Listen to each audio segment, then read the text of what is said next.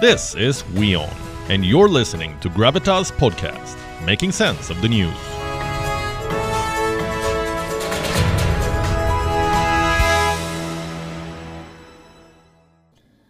The blast of grimness is not over, I'm afraid. We are now turning to India. A new report here shows that in 2020, India lost more people to suicide than to the Wuhan virus.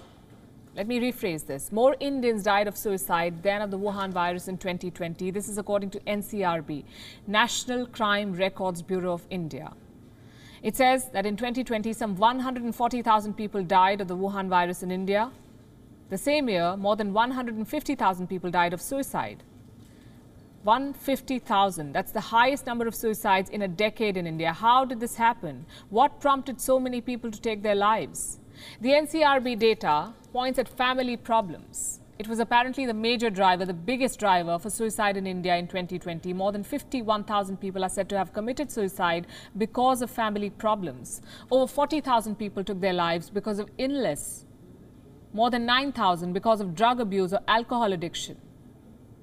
Nearly 8,000 people took their lives because of marriage-related issues, nearly 7,000 because of love affairs, and more than 5,000 because of bankruptcy.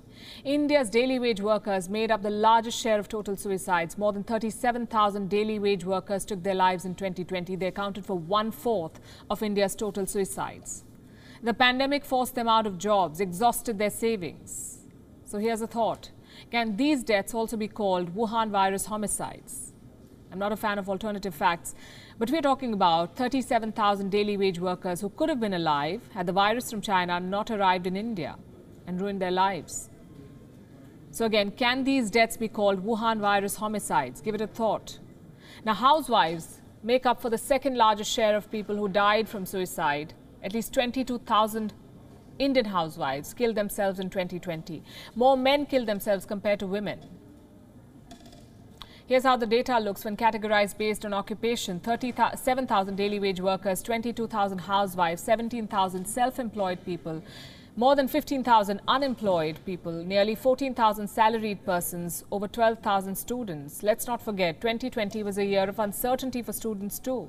They were out of their classrooms, they were locked inside their homes, away from friends. Many in India do not have access to online learning. There was uncertainty over exams. In 2020, 31 children died by suicide every day in this country. 2020 saw several Indian celebrities also die by suicide. Even those watching us from outside India will recognize Sushant Singh Rajput. His death sparked a nationwide conversation on suicide and mental health. For a change, suicide became part of dinner table conversations in India. You may not know this, but many in Japan celebrate suicide, unlike in India, where suicides are stigmatized. I think both are extremes. Treating it with silence is not the option. At one point, suicide was also criminalized in India. It was only in 2017 that India decriminalized attempts to suicide. That's when India passed the Mental Health Care Act. Did it change anything? It did, but that change was not enough. If India is to address suicide, it must dig really deep. Destigmatizing mental health is a good start. But India must also lift the taboo associated with, say, a broken marriage. Accept that it's okay to fall out of love. Destigmatize divorce. Let its students breathe. Rethink its system of education and examination. Families have to become more inclusive, become open to difficult conversations about drug abuse or same-sex marriage. Till date, most Indians don't really talk about feeling suicidal. Those who do are clubbed as quote-unquote psychos. Parents don't want to admit that their child might be suicidal. I understand it's difficult, but this is a conversation you have to have. Families want to rule suicide as death by accident. Suicide survivors are judged, they're shamed. India can prevent suicide by talking about it. It's actually that simple. A Brown University research shows that engaging in suicide-related conversation can significantly reduce the risk of suicide.